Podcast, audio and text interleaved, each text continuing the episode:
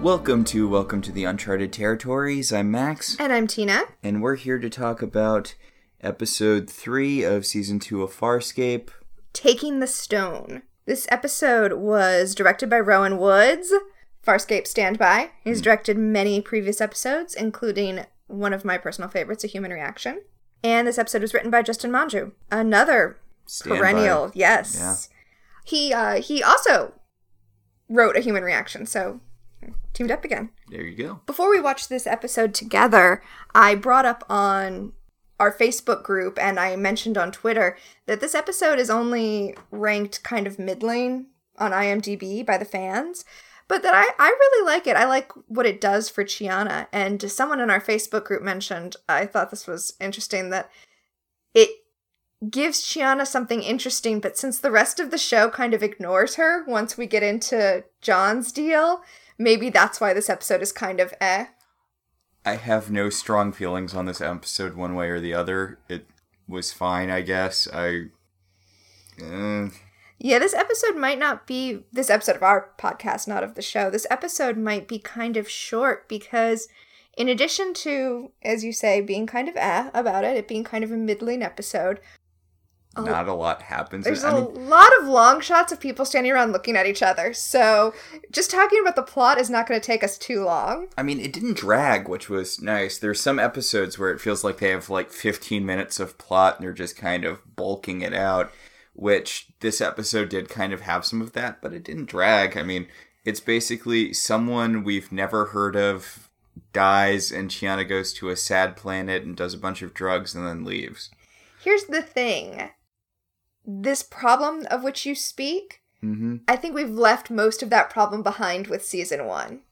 Okay. Season two, Farscape really starts to hit its stride, and um, too little plot is not going to become an issue with Farscape. What was the episode with like the multicolored space whale thing? They they got caught mid jump, and there was a multicolored space whale, and they were all in different colored dimensions, and it the whole thing was like okay, you had a really really solid twenty minutes, but then you had to have John like do all of this fetch quest crap because otherwise you only had 20 minutes of plot so he kept on having to jump between the dimensions to you know Yeah, Moya was trapped mid starburst. yeah Yeah. and it was all like really trying to kill time here huh Well, let's talk about taking the stone. All right. So uh we open with Chiana having a sad attack at John who's ignoring her to fix a DRD. Oh, He's not fixing a DRD. He's he's uh, messing with the navigation. He wants to figure out how Moya's navigation works. And here's the thing: like, I get that he's. No, here's the thing: John's a dick in this episode. Yes. Yes he is. John's a major dick which given that his thing is, you know, he's he's the human. He feels, he learns, he grows. Like having him be like repressive space dude is an odd take for this episode.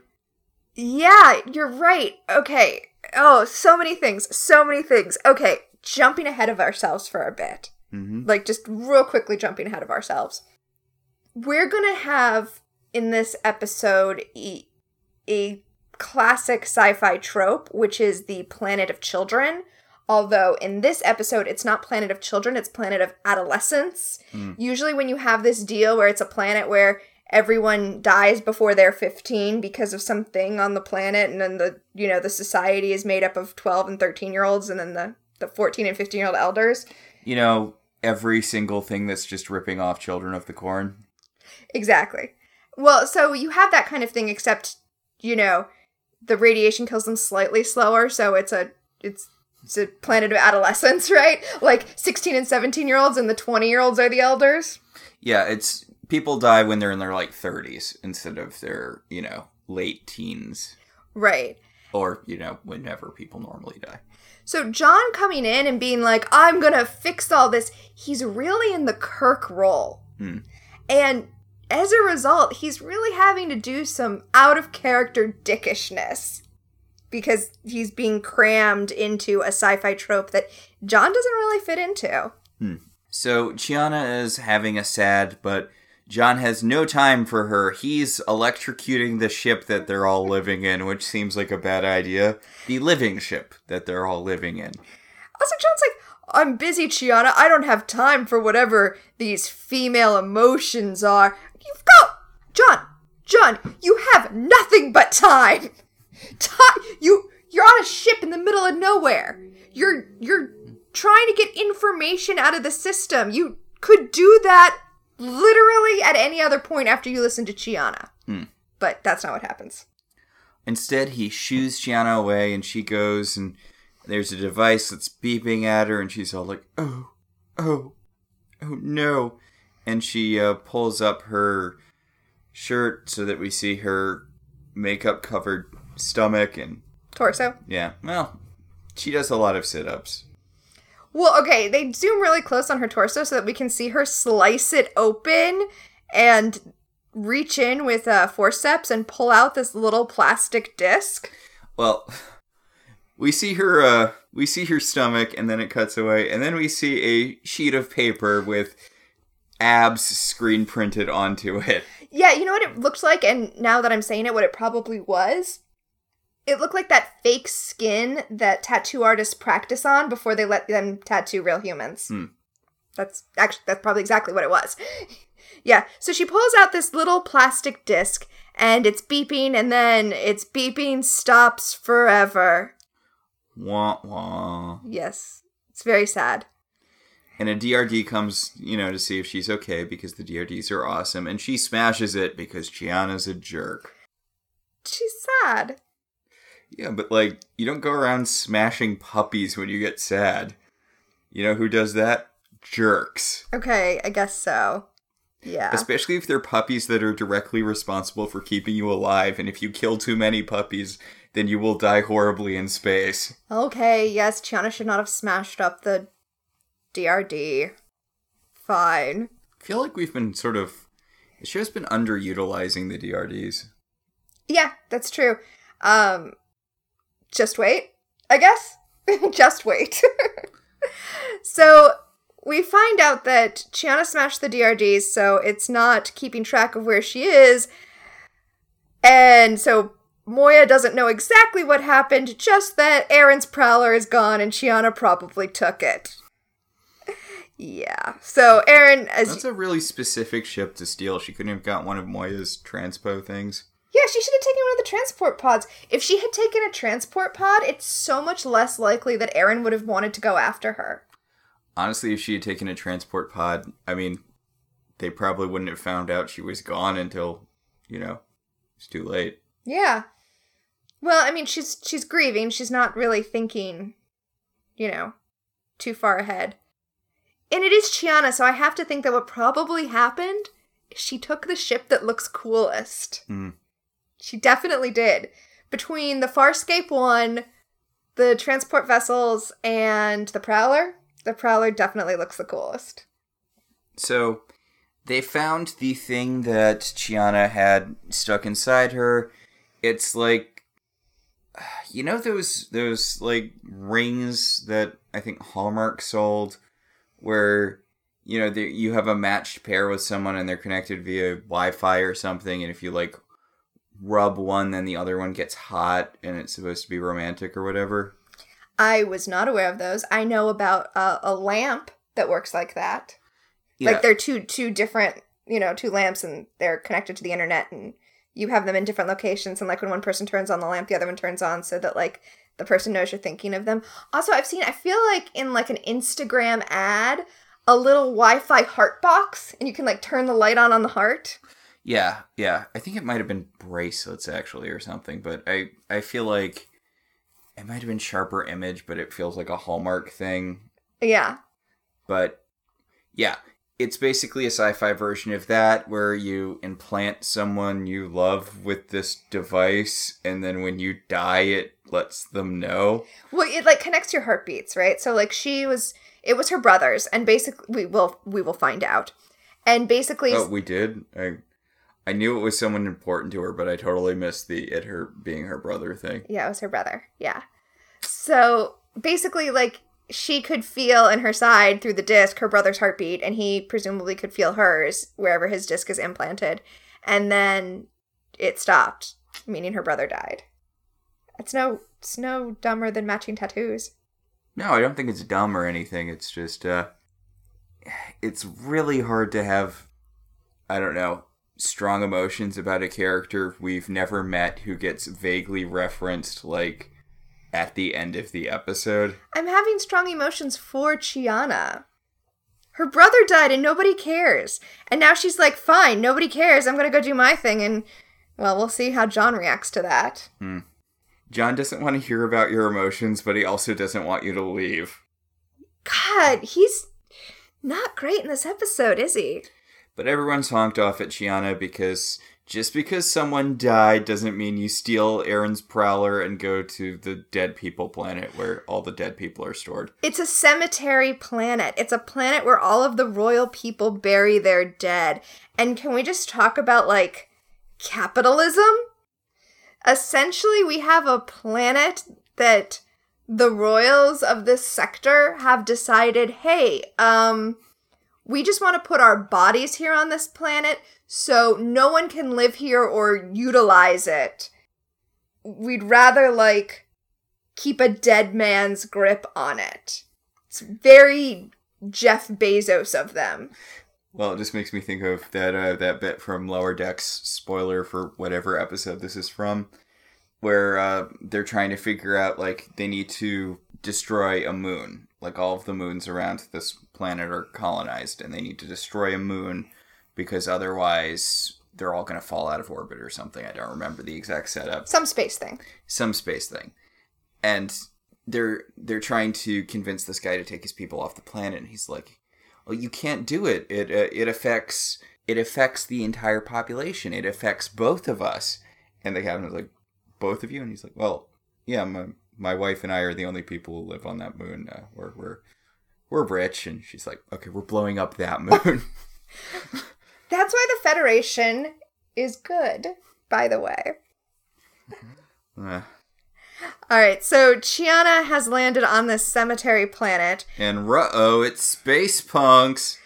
Yeah, so, uh, yes, a bunch of space punks, one of whom's personality trait is that he is constantly eating psychedelic Hallucinogenic mushrooms. Yeah.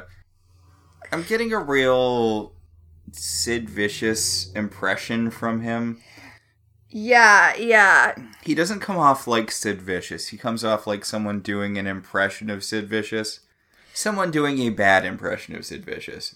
So, okay, these characters, this the, this culture on this planet Hmm. has always struck me as very like generic what certain people think punk culture was like. Hmm.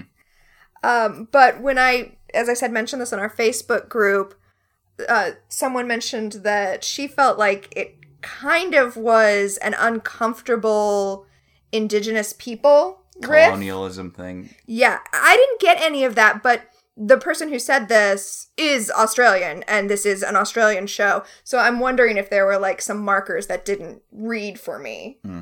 But I mean, I, I, I can see that read. yeah, I mean they have kind of the so like their hair is kind of it's it's not locked. It's what punks used to do, where you put wood glue in your hair, Yeah. which is why it read punk to me. But I can see how it looks like And you it's know. dyed like manic panic red, and it's you know, it's got those like twist thing. The the like you said, the wood glue twists. Yeah. But I can see how that could read as white people appropriating, you know. It's what that um that guy who used to be punk, but now he's a Republican. I know that doesn't. There's so many people. I know what that happened? doesn't narrow it down at all. Like, I was so disappointed to hear about Billy Corrigan. Not that I was ever a huge Smashing Pumpkins fan, but like, It's always disappointing to hear someone's conservative, yes. no matter who they are. So, Chiana is down on the planet, and all of these punk dudes are smelling her. Yeah, they do the they do a spoiler fake out where you think that she's going to get attacked, but uh They're it's just- okay when we get back to her she's going to be fine. They're just gonna do her hair. Yeah. So uh, John and Aeryn land on the planet. In a transport pod that they had to take because Aeryn's super cool prowler was stolen. Okay, I'm gonna give the episode this. I had again, I didn't dislike it. I have no strong feelings about it throughout the episode. The visuals in this episode are really cool though. Yeah, it's very. It's somehow both post apocalyptic and gothic Hmm. in a way that really kind of appeals to me. Yeah. Rygel is with John and Aeryn. Briefly. Yeah, well, he's gonna have his own very strange plot. Very limited subplot. His teeny tiny plot. I feel like the only reason they brought him down on the planet was so that he could give us the exposition right now about this being a cemetery planet. You know who should be here? Dargo? Yeah. Because he had that weird kind of semi romance with Chiana last week. Okay. It's interesting that you said that because yes but no. Like they they established last week that Chiana was into Dargo and Dargo seemed to have just no feelings about Chiana one way or the other. Is that how their relationship is progressing? Well, Because he also seems to actively not give a shit that she's, you know, not on the ship anymore. well, they had a psychic connection inexplicably last week. It's just Dargo has literally no interest in Chiana, so this romance is not being well established. They could have used this to establish it. I mean, I honestly didn't get that Chiana was supposed to be romantically into Dargo. It just seemed like she only likes the dudes on the. Like, I assume she was just friends with Dargo and didn't like other women because that's how Chiana comes off. I mean, to be honest with y'all, when I wasn't watching this show as closely as we're watching it now, I didn't really think that Chiana was into Dargo until the first part of Look at the Princess, when, as those of you who have seen the show know, it becomes clear that she and Dargo are a thing. Because they doink. Yeah, John walks in on them doinking. So maybe, maybe you should have laid some more seeds. I don't know. They're, they're laying more groundwork than I thought they had. I guess. She washed his clothes. Sorry, but you, what were, what were you? Written, written by men, huh? That last week's episode for sure. Uh, but I that wasn't what you were going to say. What were you going to say about who should have gone down to the planet? No, that's what I was going to say. I was going to say Dargo. Because the narrative is definitely not giving their relationship the focus it should be if it's going to go into a romantic. Uh... Is Dargo even in this episode? Yeah, he yells at Rygel for the thing Rygel's going to do in his teeny tiny plot. Ah, so he doesn't address the fact that Chiana's not there at all. Nope. Although to be fair, I think John is the only person who is behaving in this episode in a way that, as I mentioned, is kind of dickish. In that he is insisting that Chiana come back and be a family with them when she wants to stay here. I feel like every other crewmate of Moya, even though, you know, they are a crew now, they are becoming a family now, isn't going to say, no, you shouldn't go off. If she's happy, let her go off. I mean, honestly, I feel like you could really easily change John's thing to Dargo. Dargo would then have a reason to try to get her to come back. Of course, John was also throwing a temper tantrum last episode when Dargo just wanted to have sex with What's Her Bucket, so. It was killing Moya. And it could have killed Dargo. Yeah, I, I meant before they found out it was killing Moya, but like, We could have killed Dargo. lots of things could kill Dargo. I'm Dargo's sure- a very sensitive lad, I'm sure John doesn't want any of the things that could kill Dargo to happen. but he's like, I might die, but apparently it was very unlucky. I think John needs to stop sticking his nose into other people's cultural business. I was gonna say John needs to stop thinking he's the daddy of this ship, which is what's happening. John thinks he's everyone's daddy right now. Is he a disciplined daddy? He's a disciplined daddy. God.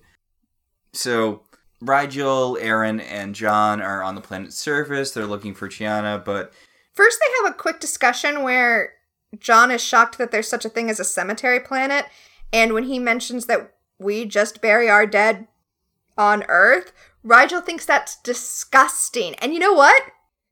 He's not entirely wrong. People have gotten sick from things like living downstream of cemeteries, so, you know. yeah, but we're not exactly spoiled for choice. We can't just fling our dead into the sun or whatever they do with non royal dead people Hyneria. Farscape world. Sure, sure, sure. But the real reason Rygel is here is for grave robbing. He holds out for like a full 15 seconds before he grave robs. But yeah, he he Somebody didn't grow up with Aladdin. right? Well, that's funny because that is going to be uh that's going to be Zhaan's plot this episode or or Zhaan's part in Rygel's plot trying to convince him that he is cursed from his grave robbing. Which, to be fair, he is. Unless she's just using psychic powers to make it seem like he is. I don't know. I don't know. It's barely a subplot. It is. I do want to bring up though is really clear from this particular subplot how seldom they have Rygel really truly handle things. Hmm. For a character who's as materialistic as he is, they really try to avoid having those little puppet hands grasp anything. It he Wee looks puppet hands. Yes, yes. Thank you for that angel reference. He looks a lot like a puppet in this episode, I guess is what I'm saying. Yes. So he ditches John and Aeryn immediately to steal as much stuff from royal dead people as possible. As much as his wee little hands can carry. And uh, John and Aeryn are going into the catacombs under the earth to look for Chiana. I mean, It's funny that you called them the catacombs because catacombs are where we bury the dead, but dead are buried in this planet on the surface, and these are like the utility hallways where all of the like power and stuff comes from. Hmm. It's just it's like an inversion. yes. So they hear Chiana wailing, and we see her upside down, and and like those those stones that like swing at you like in galaxy quest Yeah. and also every science fiction show. She's that like was a poorly written episode. she's hanging upside down and like the rocks are swinging back and forth and john's like ah i have to rescue her. And he goes to rescue her and she's like it's a game john. I was in control and i was gonna beat the record so go away. Yes, and we start the conversation we're going to be having for the rest of the episode, which wasn't a big deal when we were watching it, but it, it, it's very repetitive. John's like, You need to come back to the ship. We're your family and we love you. And she's like, No, I can't tell you why, but I need to be here with these punk people doing mushrooms because I'm sad for a secret reason. And John's like, Is it a secret reason that has to do with your dead person beeper? And she's like, Oh, oh, oh, John. Also she's mad at john for ignoring her back on the ship and that is Which fair. Yeah, totally valid. Uh, so she runs off, and the rest of the punk kids are like, hey, you, John, and Aeryn, y'all are super old. Look how old you are with your crow's feet and your liver spots and your one gray hair. Yeah, it doesn't help that these kids are like Dawson's Creek kids, Beverly Hills 90210 kids. Yeah, they all look the same age. They really do. Yeah, like the guys, the main guy goes up to John. He's like, "Look at how old you are, old man. How's it feel being so old?" And he looks basically the same, if not slightly older than John. It's like I, I've been going through uh, Silver Age Legion of Superheroes on Twitter, just you know, Sure, sure.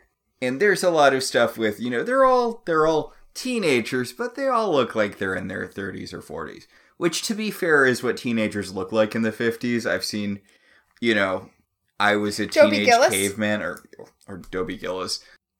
I mean maybe it was just because they had actors who were you know stockard channing was like 70 when she played rizzo in grease.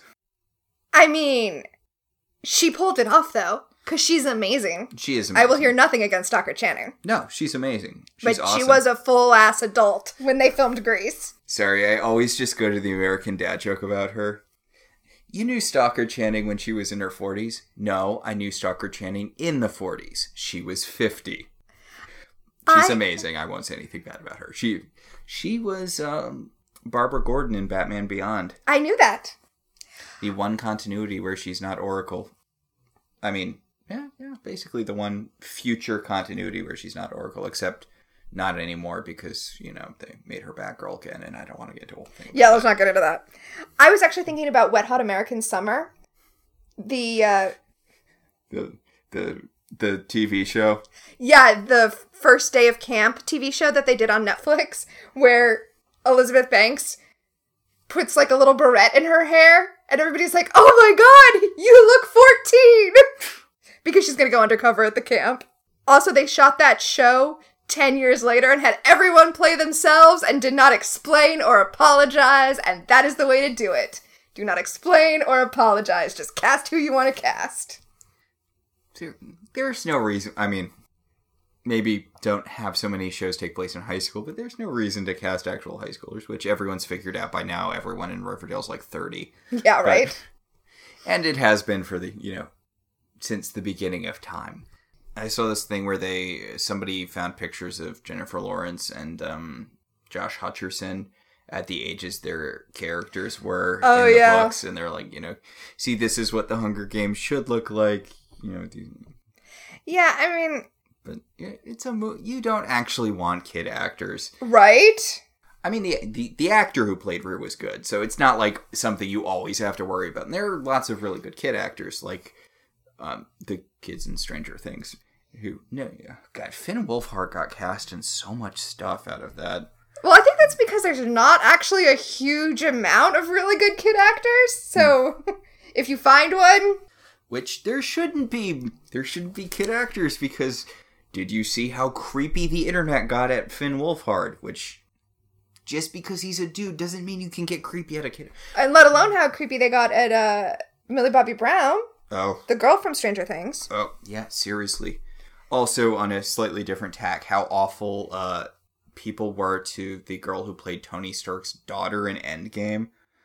Like, sh- there, there was a thing where. That's not even a thing that I think of as a part. She had like three lines. She was just, she was just a chat. What? Yeah, she uh, there she was at like a premiere or an event or something, and some guy was trying to talk to her, and she wouldn't talk to him because you know she's like A child? a literal child and then people were like calling her you know oh she's a snob she's a brat tony stark doesn't deserve a daughter this aw-. like they were saying all these awful things about this child who didn't want to talk to a stranger and it's like Child stardom's weird, y'all. Taking the stone. so Aeryn's like, hey, John, it really seems like Chiana doesn't want us to be here, so why don't we just, you know, leave? And by us, I mean you. I don't care what happens. John's like, okay, but she's mad at me, so you need to go try to convince her and be a dick to her. So he gives Aeryn the disc and he's like, you go talk to her about it since she's mad at me. Yeah, you want to you want someone to go talk to someone else about emotions, you send Aeryn. You know, this is actually, and, and somebody pointed this out on Twitter, this is actually a big growth episode for Aeryn in that she is able to have that emotional talk and honestly come to a position that is better than John's, which is, you know, Let's leave. make your choices and I respect that. Th- that is her position. So back on the ship, Dargo is yelling at uh, Rygel for taking stuff from dead people, Yeah. and uh, Rygel brings up the salient point: they're dead. It doesn't freaking matter.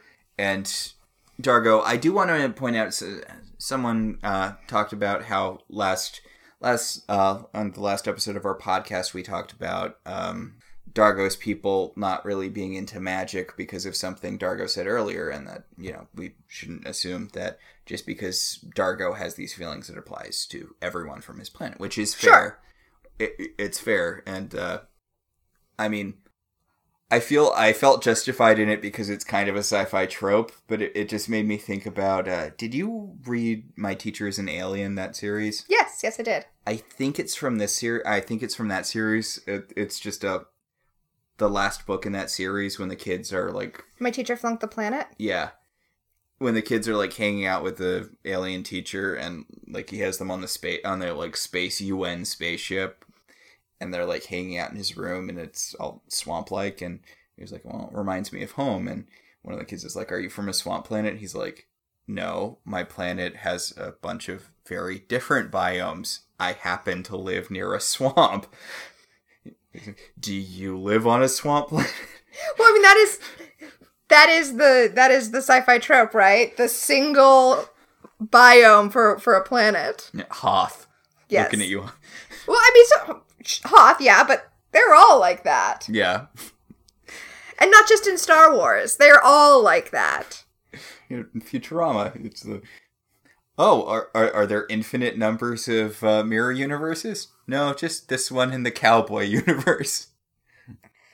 Until they accidentally create all the parallel universes in the box episode. Yes. So Rygel pulls out a death mask, and listen, Rygel, no, I mean, no. I feel like the his whole oh ghosts aren't real. There's no such thing as ghosts thing doesn't work in a universe where there's like explicitly magic. Well, I feel like, oh, it's just things people aren't using them anymore is really, uh, really strained when you steal a death mask with a head underneath it. And then he, he pulls away the death mask because it's shiny and there's a worm underneath. There's a worm inside the skull that's there, having I guess eaten the flesh off of this person's face. Probably the brains. Yeah, and Rygel's like score bonus, and he snurfs down the worm. Yeah, it's supposed it's a it's a subversion, right? You would think Raj would be like, "Oh, worm," but no, he just he just eats it. I'm just saying, even if you didn't believe that stealing things from the dead would cause you to be cursed, I feel like Rygel's just pushing it. So back on the cemetery planet, Aeryn decides to uh, have that conversation with Chiana about the uh, the disc. Chiana's hair is all dyed red and twisted up, just so that we. I guess it's not just so that we know, but uh, it it it does establish that this isn't just like what these people's hair looks like, Oh yeah, that makes yes, that's true. because they could be aliens with stupid looking hair, like everyone who's not Zhaan. the Delvians, yeah. Seriously, they should have all just been bald. It looks so much better than the. Yeah. But again, one person doesn't represent an entire species. I get it. So, uh, Chiana is kind of in hysterics about her brother being dead. She's like, yeah, heart stop beating. He's dead. And she just wants to stay here with these people because they are uh, adrenaline junkies. Hmm. Like they're thrill seekers. They they just hang out all day and they drink and they do drugs and they hang upside down in those block Swingy swingy things. things. and then they do something else called the gathering. Uh oh, Eh, that's not ominous or anything. right? And Aeryn's like, Look, I don't want to talk to you. I don't care what happens. I'm literally just here so I can tell John I tried. And and Chiana's like, The gathering and Aeryn's like Ugh. Aeryn's like, I guess that's what we're doing. I guess I'm going to the gathering. Meanwhile, John's about to get peer pressured into trying drugs. Yep. Yep. he's trying to introduce himself to like one of the head guys, I guess, and the guy's like, "Yeah, look, I don't want to talk to you, old man." And he's like, "Oh, you're gonna talk to me because you've got my friend captive." And the guy's like, "No, no, she's she no." He can't talk anyway. It's time for the gathering. This is just a Children of the Corn riff. It's actually it's much more. I think it's much more Logan's Run. For those of you who are unfamiliar with Logan's Run, the movie, Has nothing to do with Wolverine. that's true. It's true. You think he'd be really bad at running, what with the metal bones and all? Also, swimming. He has to sink like a rock. Well, it's like a adamantium is like magic metal, though, right? Yeah, I mean, it's lighter than you would think a metal skeleton would be, but it's still heavy ish. Like, he weighs more than a five foot three man should because of his metal skeleton. Because uh, X23, Uh huh. uh, her skeleton is made out of an. The ad- real Wolverine. the real Wolverine, yes.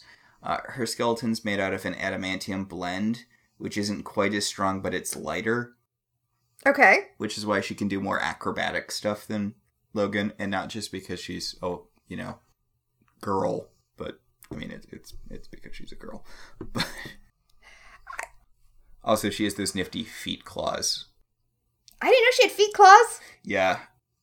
There's a, this great bit after she becomes Wolverine where uh, someone like has her hands pinned and they're like, "Oh, what are you gonna do now?" And she just foot claws them. So she does the trick, right? She she does the trick where when somebody grabs you from behind and you like kick up on their face, but when she does it, she's got claws on her feet. Yeah, I didn't know she had claws on her feet.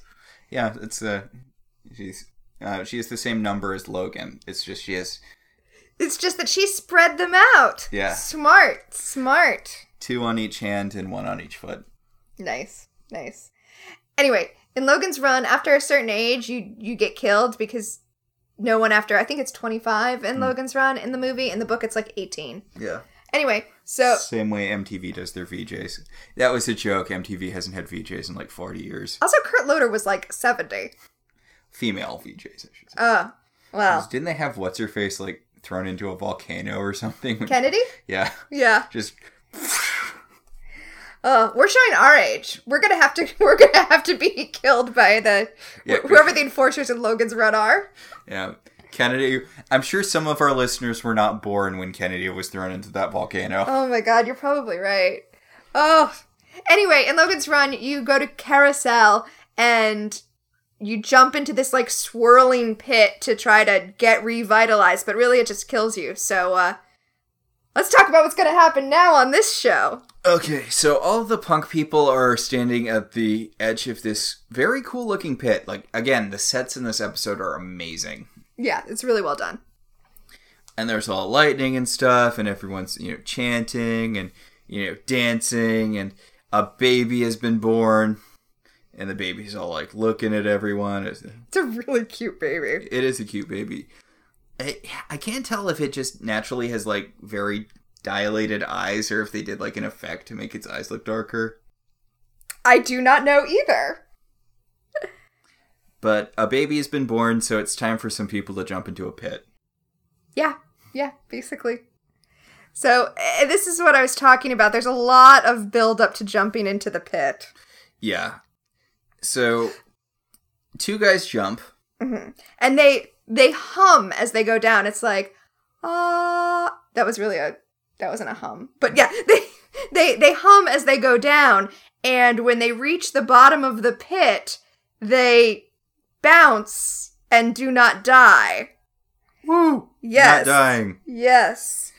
Aeryn reveals to us, the watcher, and to John, who has no idea what's going on, that what is down there at the bottom of the pit is a sonic net. So when they hum at the correct frequency, they uh they bounce instead of dying. Hmm. And I mean, I am not an adrenaline thrill seeker. I mean, I, I like roller coasters and stuff. I I wouldn't I probably wouldn't bungee jump. Maybe maybe when I was younger. But uh I don't know. Seems like a really cool thing to me. Do you want to do uh, that fan thing? Oh, I'd, I would love to do that fan thing where you wear like the big wings and you go on top of the fan and it like blows you into the air. Yeah, there's one of them in Beaverton. I used to drive by it all the time. Well, you know, like I know you don't want to go to Beaverton. oh, I meant there's a pandemic. Also that. Yeah, you probably don't want a fan blowing directly into your face that other people have been jumping onto. Oh my gosh. Anyway, the uh the guy that John was trying to talk to jumps into the pit and he does not hum and he Well, he hums wrong. yes, he he takes the stone, as they say. Wah. Yes. He takes the stone. He And- goes lisplat. And Chiana's response is, "Oh my god, I have to try this." I feel like I know what they're trying to give us, but I feel like, "Oh my god, I have to try this" should have come between the guys who lived and the guy who died, but no, I guess no, I guess this makes more sense. Yes, because now Because- sh she's like uh, Mel Gibson in that movie where there's a bomb on the toilet. Lethal weapon. She's got a death wish. Yeah. Or like all of the challengers of the unknown, which I did not know that was the core concept behind the challengers of the unknown. Was that they all had death wishes? Yeah, it's this group of random guys who were in a plane crash, but they all lived, and they decide that since they all survived this plane crash, they're all living on borrowed time, so they're going to spend it having bizarre adventures. Oh. Okay. It's one of DC's completely not beloved properties that they keep bringing back for some reason. Gotcha. It's gotcha. uh, although probably not anymore now that DC is only making comics that can be profitable to other branches of WB, so it's almost all bad books. Mm, Which what a shame. and I get what he was trying to do. Like Jim Lee's, I think, president now, hmm and he wa- he was trying to comfort comic fans because you know they canceled basically every non-Bat, non-Super book. Like I think Wonder Woman might still have her book, and maybe Green Lantern, but like a lot of books got the axe. And he's like, "Look, DC is going to keep making comics as long as." TV shows and movies need source material, which did not comfort anyone. No, because they're they're different. Like they they're different mediums. You get different things out of them. Although I will I will defend DC and say they still have Black Label and they're still putting out interesting things there. Yeah, I mean, honestly, they've kind of pivoted into doing these really interesting one-shot YA books, hmm which uh, we, I, I'm I'm getting the uh, Cass Cain Batgirl one for Sam. Oh, yeah. I don't know. It's uh, I forget what we were talking about that pivoted into this.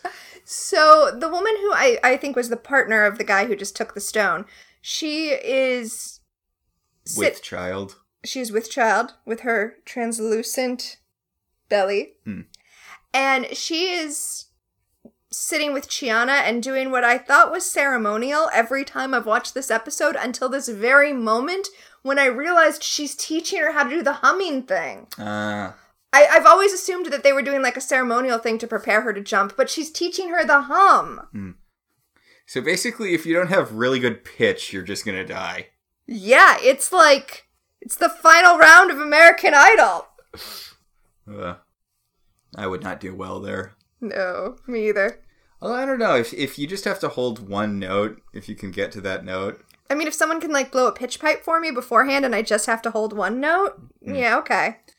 So John and Aeryn are having an argument over whether or not Chiana's actually going to do it, and John's like, "She won't. She values her life too much. She knows how much she means to us and to everyone, and you know, blah blah blah blah. Life is precious and all that jazz." And Aeryn's like, "Eh, "Okay, whatever," and she just kind of walks off. Aeryn, John is having an argument with Aeryn. Aeryn is not having an argument with John. That oh, so accurate. So now here's like the key point where the body of the guy who died is being prepared, and Chiana and the head of these punk kids, Molnar, is talking to her. And she's like, How come you're not sad that your best friend just like Ate di- it. Yeah. And he talks about how, you know, death comes for us all. It's not a sad thing, it's just what happens. And this is what Chiana needed to hear because she's so in her grief. Yeah, he's like, look, we worship life here. We're we are surrounded by death. We're on a graveyard planet, and death is a part of life. And there's not a reason to be sad. Being sad is for you, not for them. Like we we we're all about life here. So you know, yay life. And Chiana's like, let's bone. Uh, to be fair, he's the one who's like, let's bone, as all leaders, as all charismatic leaders eventually say to the female, the attractive female followers. Meanwhile, back on the ship, Zhaan is premeditating. She's praying. She's meditating. She's Oh, I thought- casting a spell. I thought you were, I thought you were saying she was like meditating before, like she was premeditating. No. Yes, this is pre- this is premeditated. Uh, no, no. She she's doing prayer, uh, She's meditation, removing magic. the curse. She's she's t- She's trying to remove the curse. She tells Rygel, "Look, you took a bunch of stuff from the graveyard planet. It's all probably cursed as balls, and I'm gonna do my best to remove all the curses." And Rygel's like, "Why do you care? I'm gonna be the one who's cursed." And she's like, "Yeah, well, if." Space God throws a lightning bolt at you, we're all gonna die because you're inside Moya. It's true. That's true. Oh, Then, back on the planet, John gets all preachy with the pregnant woman. He's like, Should you be drinking? John, you don't know what her alien physiology is. Yeah. Oh, you're trying to stop her from drinking. For all you know, this is a necessary thing for her embryo. Like, Maybe you should mind your own business. which she's like, I'm doing as we all do. This is how our society works. You bag of dicks. Yup, yup. John's like, I'm gonna go yell at some more pregnant ladies. Uh, well, right now he's gonna go back and yell at Chiana some more. She's. She could be pregnant. She just had sex with a cult leader. Oh, yeah, that's true. That's true. Anyway, she's at those hanging stone things practicing the the noise. And John's like, "Hey, can we talk?" And she's like, "Um, remember when I wanted to talk and you were like, "Oh, I'm so busy doing my science thing." So, go away. To quote you, go away. She tells him, she's like, I'm not your kid. Stop acting like you're my dad. I'm gonna live here now and do this. And John's like, You realize this is a planet of immature, drug using losers. I- I'm sorry, did did John come from Reagan's America? John is, I was gonna say, John right now is like the epitome of threatening me with a good time. He's like, Chiana. all these people do is party and take weird adrenaline risks and just drink and get high and have sex and do whatever feels good. Is that the life you want to live? Not not making the argument you think you are, John. Ugh. It's like, have you just met her? Because the thing about Chiana, I, you know, we haven't really said it out loud, even though I feel like we're kind of hinting around it. Hmm. But Chiana is supposed to seem a lot younger than the rest of the crew. So, well, not Dargo, because Dargo is also an adolescent, remember? Mm. I mean, she's supposed to. She doesn't necessarily. I mean, I feel like this is one of the few episodes where it really comes out where Chiana is younger than everyone else, but younger in like the, you know, 23 to a 28 year old, you know? Mhm. But yeah, Chiana does just want to party with these people. Maybe he should respect her grieving process. yeah, she's like, look, I don't have an insane military commander chasing after me, and like, no offense, but there's not particularly a reason for me to stay on the ship. Like, I Why would Yell she yell stay on the ship? No, this is this is another thing. Uh, Dargo and Zhaan and John want to get home. Aeryn has nowhere to go, but she's connected to John. Chiana can't go home either, but she doesn't have that connection to John that Aeryn has. So she's found a group she fits in with. Yeah. And John turns to Aeryn. He's like, back me up here, Aeryn. And Aeryn's like, why do you think I'm going to be on your side? You've been paying attention, right? Like, if Chiana wants to stay here, you let Stark go off and do whatever he wants. Yeah, nobody's even talked about where Stark is. Yeah. The show has not told us what happened to Stark. That is so weird. Like, I know what happened to him, so I didn't really think about it, but the show just. Dropped him. Although, since apparently Moya's super big, he could just be in the parts that no one ever seems to visit for whatever reason. So, Aeryn turns to Chiana and she's like, So, are you actually going to jump? And Chiana's like, Yeah, probably. And Aeryn's like, Eh. Okay, cool. Cool, cool. Meanwhile, Hope John- you don't die. Yes. Meanwhile, John's going to go yell at a teenager. Well, not a teenager, because she's like, I'm so old. I'm the. I'm the. What's the line from Thirty Rock again? Like, She's like, I I am 40 years old. It is time for me to die of old age. Except this girl's like 28. I am 28. I've seen so many things. see, I, I, I was going for the Thirty Rock Jenna, uh, Jenna dying right. speech, but I was actually thinking of uh, the uh, Rick and Steve, the happiest gay couple, uh, that TV show, Uh-huh. the episode where they go to San Francisco. I'm the oldest gay man on earth. I'm 34.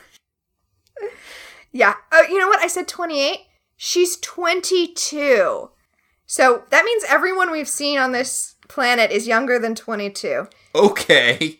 I mean, I know they're aliens and they're dying of radiation poisoning, so I- maybe that makes you older looking, but Yeah. okay. Anyway, I was going to say she's dying of what is clearly, and then we will find out later, radiation poisoning. Hmm. Like, because John's like, I can't believe everyone in your society just dies from jumping off a rock and not whistling correctly. And she's like, No, no, there's there, there's more to that. And she sheds on him and then leaves. Yeah. And he's like, Hmm, this seems like something I should stick my nose in. And basically the deal on this planet is they they take all of these risks because it's better they feel to die before the radiation sickness gets them. So, So he tries talking to Leader R, the leader guy. Molnar. Yeah, okay. What is it with the show and M names? I mean, I guess what is it with Earth and M names? Because wasn't that lady last week an M name? Yes, she was. And And Emily. yeah, I, and I, and the Bone Vampire. Yeah. Maybe it's not that many, but it seems like a lot. So John's yelling at him because something's going on and he doesn't trust it, and he wants to know the truth about this planet. And the guy's like, "Hey, you take one of these hallucinogenic mushrooms, I'll tell you the truth. But hey, heads up, there are four dealies on them. Take one. Three will get you high, but one will kill you." This guy's been eating these mushrooms all episode. Just statistically speaking, how is he so old? I think that maybe it's BS. Oh, yeah, it never even occurred to me there might be BS. Oh, well, maybe it is. Anyway, Ben Browder hasn't had a chance to act high for like four whole episodes. So he takes a bite of the hallucinogen and then he's like, "Blah, blah, blah, I'm Ben Browder acting. Blah, blah, blah, blah, blah, blah, blah." Yeah. Anyway, Molnar says that he is afraid to take the stone because he's afraid that he's not going to be able to do it this time. So he's going to sub Chiana in for him instead because she wants to, and then he doesn't have to. And this is like a big reveal, but That you have to take the stone, that's not just a voluntary thing. yeah, I guess, but They didn't really do a good job of establishing that this was a mandatory thing. But also, like, he. The big secret is that he's going to have Chiana do it instead of him, but Chiana wants to do it. Like, I. I don't I don't find this argument against Chiana doing it compelling. That's what I'm trying to say. So Aeryn finds John, who's, you know, had a bad trip and fallen on the floor. Uh, she's, Oh. Nice. Yeah. So she's like, John, for crying out loud, I left you alone for 10 seconds. And he's like, uh, I had a, I had a drug off with Molnar. Yeah, he's like, You left me alone for 10 seconds on an alien planet full of drugs. You think I wasn't gonna get high? But, uh, he talks about how he's, he's like, I thought I could convince him to convince Chiana not to take the jump, but he, he needs her to take the jump because otherwise he'll jump and he'll die. And it's human sacrifice. Human sacrifice, Aeryn. And Aeryn's like, I mean, it, it's not. You're the only human in, like, the universe. he also gives Aeryn the bit of the skin sample and he's like, Can you get this up to Zhaan and have her see what's causing everyone to die? I wonder what's causing everyone to die on a planet covered with dead people. I mean, I know it's not that, it's radiation, but it's, as you mentioned earlier, it's not healthy to be around dead people. Right? Anyway, Aeryn leaves and John takes what I guess the, the peacekeeper equivalent of aspirin. They're they're inside Aeryn's first aid kit, so it's the peacekeeper equivalent of like aspirin. It se- I mean, I guess they're close enough, but it seems dangerous to take alien medication. Well, I, I think they I think they've probably experimented with this before. Hmm. So Chiana says that she chatted with Molnon and he told her everything, and he's like, "Great, let's go." And she's like, "No, I want to jump." Remember the whole thing about how I want to jump? Like, literally nothing has changed except I guess I'm taking a guy's place now instead of just jumping for funsies. It doesn't really change anything. And, like, John's like, I know that you like leader guy, but he's using you. He only wants you to take the jump so he won't have to. And Chiana's like, So I wanted to jump, and this opportunity just came up. Like, Came Yeah? down Yes. because it's jumping. yeah, yes, but you know, I'm I'm gonna jump because it's you know what I want to do. And he's like, Yeah, but the thing is, you don't really get a choice here. Okay, I mean, he tells her that she doesn't want to die. Like, he doesn't want her to want to die. And then he drugs her. He, well, I mean, I'd say drugs her. He, this, Tases. sorry, the planet is filled with drugs, so I need to be more specific. He shoots her up with a syringe from Aeryn's drug kit to knock her unconscious so he can drag her back to Moya. John, not cool. Not cool. because he's like, I'm not gonna let you kill yourself, and she's like, that's not really the situation. And he's like, drugs. Yeah. Aeryn's like, what are you doing? And John's like, this is exactly what it looks like. He's like, she wanted to kill herself, so I knocked her out, and I'm dragging her back to the ship. And Aaron's like, for crying out loud, John, really, really, you're you're making me be moral high ground person. You know how much I don't like being moral high ground person. John is like, you're the one who just bulldozes through everything and just uses force. Why can't you do that now? And Aeryn very smartly says, you know, Chiana needs to be allowed to work through her grief her own way. And John realizes that when even Aeryn thinks you've gone overboard, You've gone overboard. you've gone overboard. So he he puts Chiana back on the bed and stops trying to kidnap her back to Moya. He throws her on the ground, and he's like, fine. He sets her gently on her bunk. I mean, I will call out John for being an asshole, but he sets her gently on her bunk. He goes full Andy Samberg in that one music video. Which one? I threw it on the ground. Oh, oh. Aeryn reveals that uh, Zhaan scanned the tissue and it's radiation poisoning. Radiation. That's what's killing everybody. Oh my god. Mm, Like, Okay. does it matter? Back on the ship, Rygel has decorated his room with all of the uh the stuff he stole from the graves, and then it like goes Evil Dead 2. Yeah, it's all shaking and flying all over the place. And I'm like, is Zhaan high enough priest wise to have telekinesis yet? Because this would be a good thing for her to be screwing with him. I do think that this is Zhaan moving it telekinetically. He looks at the death mask, which is the only thing that didn't fly off the wall, and he thinks that's what's doing it. But uh, no, I think it's Zhaan. I think it's pretty clearly Zhaan. So she she does have telekinesis at this point then. It's fuzzy. I mean, all, like all of her powers. What can Zhaan do? Why did Chiana and Dargo have a telepathic link last episode? Who knows? So, John's having a conversation with Dargo about the radiation, and they're also talking with the guy, and Okay, so here's the deal. The cliff that you jump off of, it amplifies the radiation, so it I guess they could live in the catacombs fine as long as they stop trying to take the stone. And the guy who died trying to take the stone apparently had figured that out. So now John thinks this was a conspiracy to kill him so that he wouldn't tell them to stop jumping off of the cliff. what? What? I mean, that could very well be a plot. Like, that's a plot. That makes sense as a plot. So, the radiation would be fine if they weren't jumping off a cliff all the time?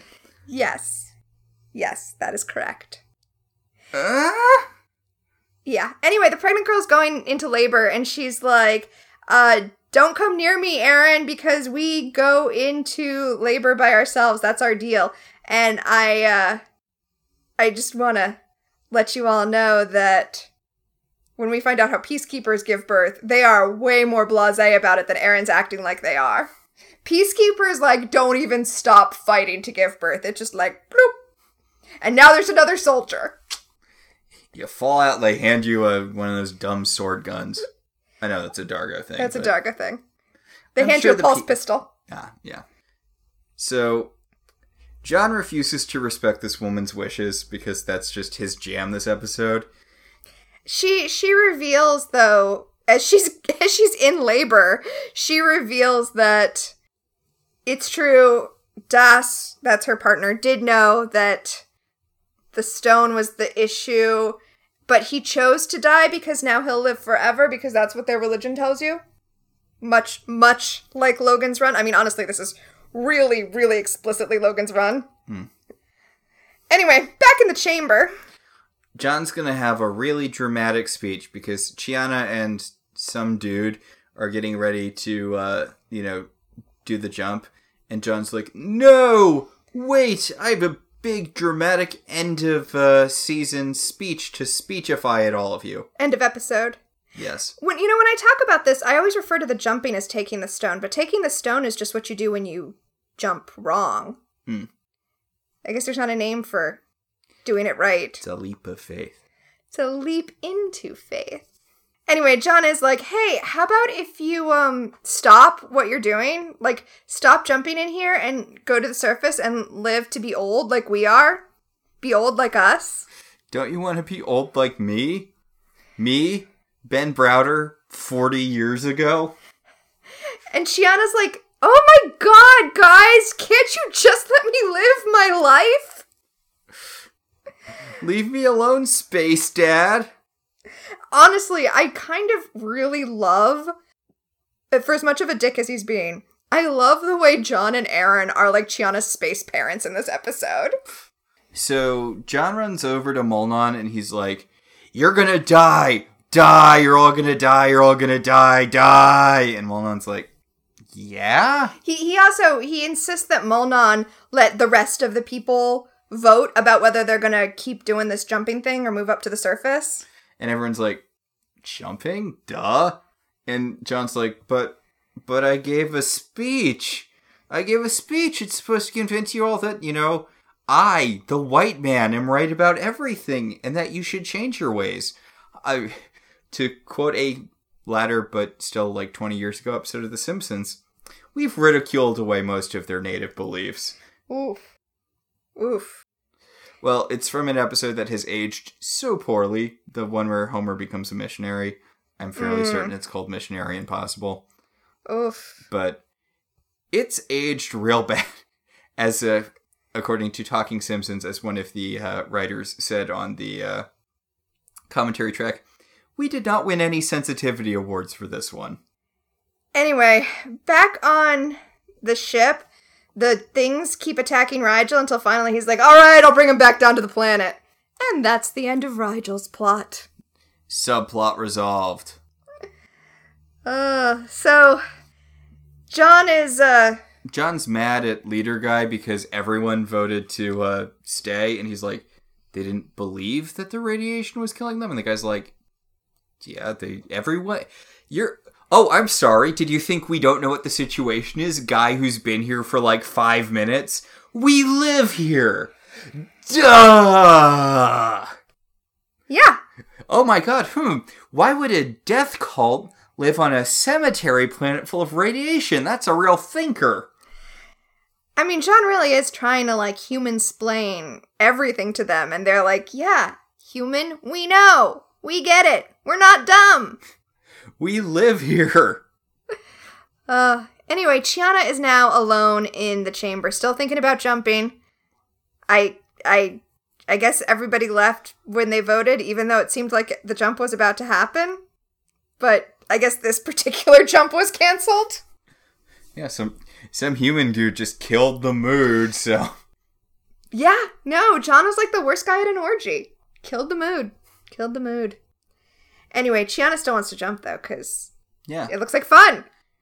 And Yeah. also, she wants to feel something. And she wants to feel brave. She talks about how her brother was the one who was brave and she was the one who followed. And now she needs to be Pam on beach day walking across the, uh, the coal walk.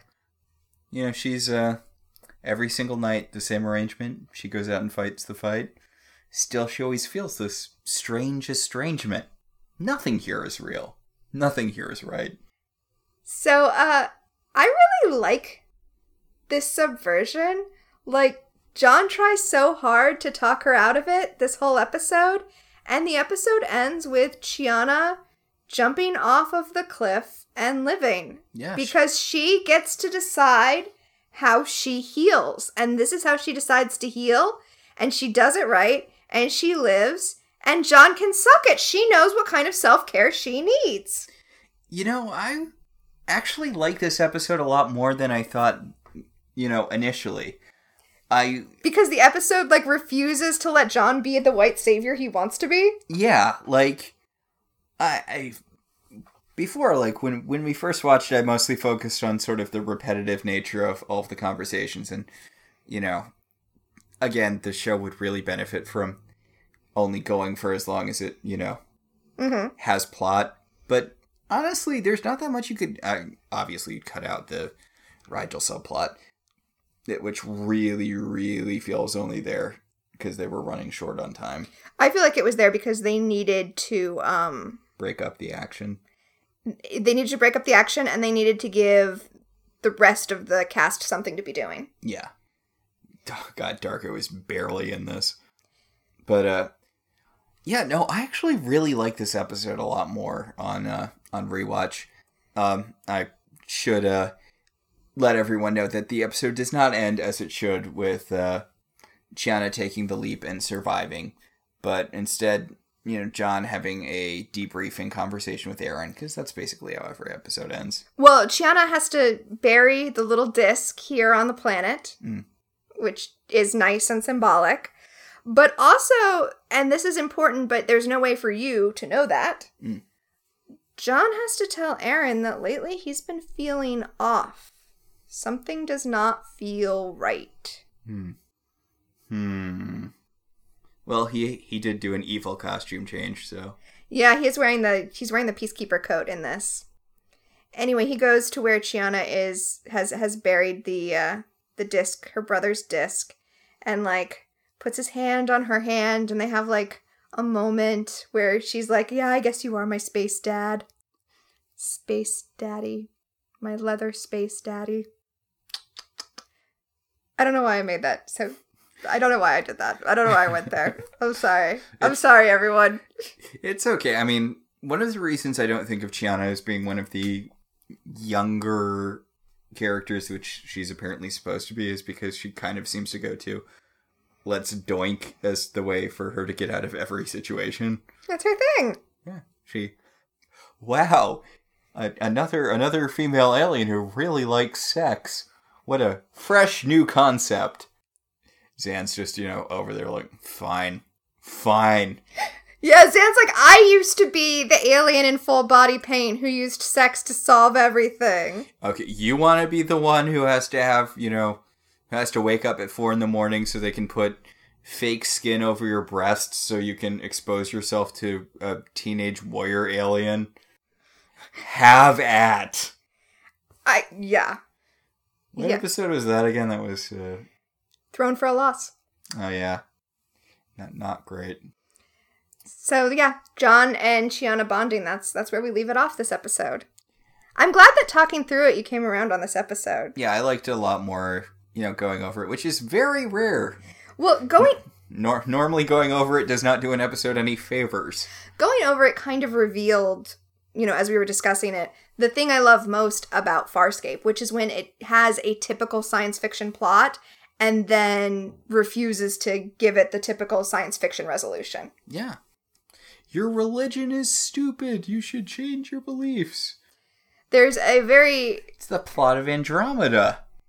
Yeah, yeah, except he's not Kevin Sorbo here. Or I mean he is, but it's like the plot of Andromeda if Kevin Sorbo lost. And who doesn't want that? God, I, seriously.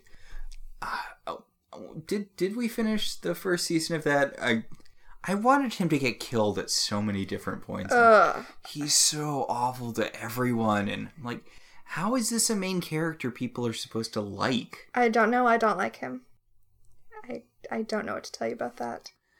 but i believe that'll take us to our segments Yes, so our first segment is a distant part of the universe. What world building worked for you? okay this again, this is going to kind of merge with the second uh, thing, strange alien creatures, Uh huh. and yet it kind of applies to neither one of them. I love the set design in this episode. You get this sense of this alien world and like the culture that would have evolved out of it. Mm-hmm. Like, you can see how this religion would have come from living in this place. And it's you're right. It's really well done. It's also so efficient. There's only like four sets, and that includes the matte painting. Mm. And yet it feels vast. See, that kind of covers me for both segments. Okay, well, for me, it's it's a super specific thing, but I just love the net, the sonic net. There, you have to hum the right frequency. Yeah. That is a thing to come up with. I love it. And for my strange alien creatures, this really doesn't count, but we have to talk about it somewhere. Is it Virginia Hey's turtleneck thing? No, okay. I wanted to bring that up, but I forgot to when we were talking about her. I mean, we may, may as well mention that as uh, people may or may not be aware. Virginia Hey eventually had to leave the show because the makeup was so bad for her system. It was not. It was not good. And in this episode and last week's episode as well, she's obviously wearing a blue turtleneck so that they didn't have to apply as much makeup to her. it's very uh, late first class Mystique. Mm-hmm. Like it's it's Jennifer Lawrence not wanting to be Mystique anymore. It's that kind of Well, I mean, they were just trying to protect her system. yeah. So it's different because Jennifer Lawrence could just not have been Mystique anymore. No one, I I don't think people were going to those movies for her. No, my my strange alien creatures was really the uh, clothing choices for this planet because basically everyone dresses like Gabrielle from Xena, and I love it. Yeah. And then our final segment is looking for a way home. What emotionally resonated with you this episode? Okay, I wouldn't say it necessarily emotionally resonated with me, but I did really like after John gives his big dramatic speech when he goes up to the leader and he's like, "So how'd the vote go?" And the leader's like, "We all knew what the deal was." Like, it it didn't like emotionally get me, get me, but I did like how kind of it undercut John's whole thing where he assumes he can just come into this situation and you know just the, I really love that subversion. So that's funny because mine is also not something that got me, but enjoying John being undercut, which is when he knocks out Chiana and Aeryn is calls him out and says, you know, no, you have to let her grieve in her own way, and what you're doing right now is bullshit. So I guess that's it. Yeah, believe that will do it for this week. So our next episode is going to be episode four of season two. Crackers don't matter. Oh, we've been building up to this for a while. I'm, I hope I haven't oversold it. I just really enjoy this episode. Hmm. Here's the plot description.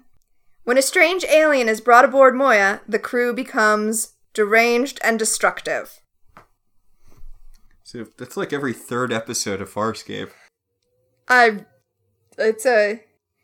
Yeah, I haven't played the game Among Us, but based on what I know about it, I feel like it would be a good tie in for the episode we have coming up. Hmm. So I guess that's it. Yeah, that'll about do it. Our show is partially listener supported. If you want to be one of the supporters, you should head over to our website, www.welcometotelevision.net, and click on our Patreon link. We'd like to thank our current $5 and above patrons Beryl, Patricia, Sam, Cassidy, Alex, Alicia, Ryan, Maricruz, Rosa, Javier, Benjamin, Kyle, and Kate. If you'd like to support the show in other ways, you could always rate and review us on Apple Podcasts. It helps other people find the show. If you want to talk about this episode, or any episode, or any episode of any television show, you should join our Facebook group, Welcome to Television. We can also be contacted at I Love TV Zines on Twitter or at I Love Television Zines at gmail.com. So until next time, I'm Tina, And I'm Max. and this has been Welcome to the Uncharted Territories.